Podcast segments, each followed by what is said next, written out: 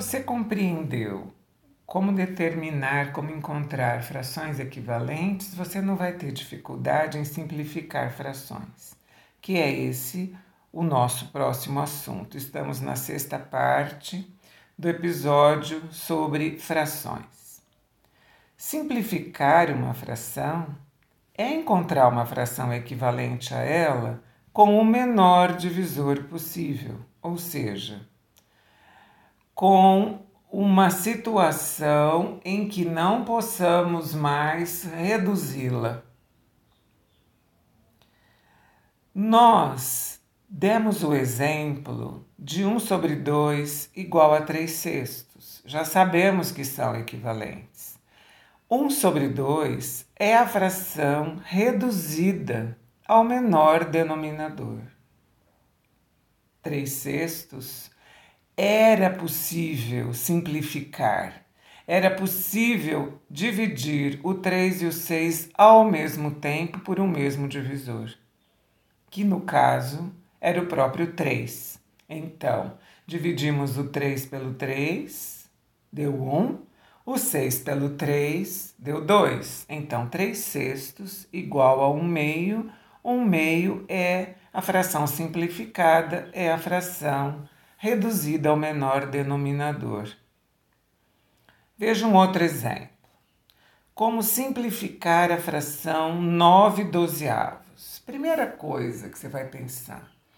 Eu preciso lembrar que o 9 e o 12 estão na mesma tabuada.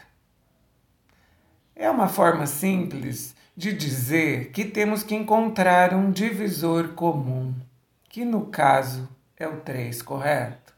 O 9 e o 12 estão na tabuada do 3. É possível dividir o 9 e o 12 por 3, porque eles são múltiplos de 3. Isso a gente, na linguagem matemática, usa múltiplos, usa divisor, e você vai se acostumando, vai conhecendo essas denominações, ok? Então, no caso, nós vamos dividir o 9 e o 12 por esse divisor comum que é o 3.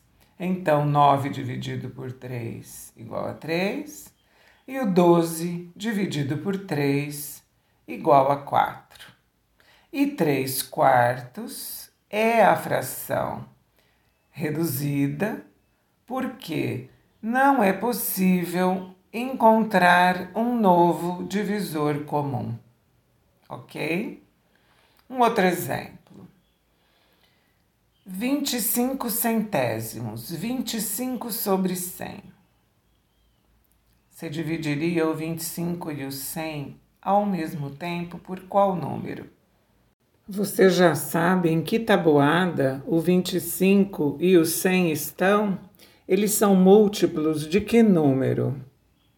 Você pode começar dividindo os dois por 5 se você já se lembrou que 25 é divisível por 5, o 100 também é, você teria encontrado 5 vinteavos. Mas veja, tanto 5 quanto 20 ainda tem um divisor comum que é o próprio 5. Então, nós vamos dividir novamente o numerador e o denominador por 5 e encontramos um quarto é a fração reduzida. Se você tivesse percebido, ou já tivesse assim, né? Ah, mas eu já sei que o 25 e o 100 eu posso dividir por 25, já faria direto. 25 dividido por 25 igual a 1 e 100 dividido por 25 igual a 4. Mas, fazendo passo a passo, tá perfeito, tá ótimo ninguém espera que você faça direto, não. Eu só estou comentando que nós fazemos também e podemos fazer sempre em etapas. Um terceiro exemplo. Simplifica para mim 4 sobre 18. O 4 e o 18 dá para dividir ao mesmo tempo por qual número? O 4 dá para dividir por 2, o 18 também dá? Dá, porque é um número par, né? Então vamos lá, vamos dividir o 4 e o 18 por 2. 4 dividido por 2 é 2, 18 dividido por 2 é 9, 2 nonos. Basta, não dá para sair daqui, 2 nonos é a reduzida, porque o 2 e o 9 não têm um divisor comum. Mais um exemplo, nós vamos ficar craque nisso.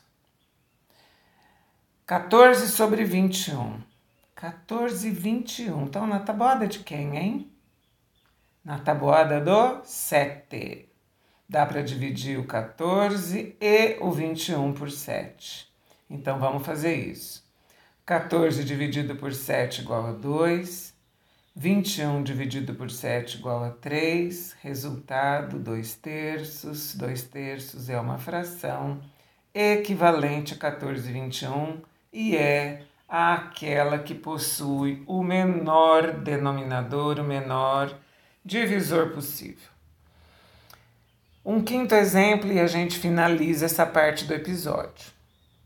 3 sobre 15, 3 quinzeavos. O 3 e o 15 são múltiplos ao mesmo tempo de que número? Ou seja, dá para dividir o 3 e o 15 por qual divisor comum? Por 3, né? Então, 3 dividido por 3 igual a 1 e 15 dividido por 3 igual a 5. Gostou? Aprendeu a resolver a simplificação de frações, a encontrar frações reduzidas e compreender que elas também são frações equivalentes, mas que ao invés de multiplicar, a gente está então fazendo as divisões sucessivas. Meu nome é Luísa Maria Marques Poloni Cantarella e hoje é dia 24 de julho de 2020.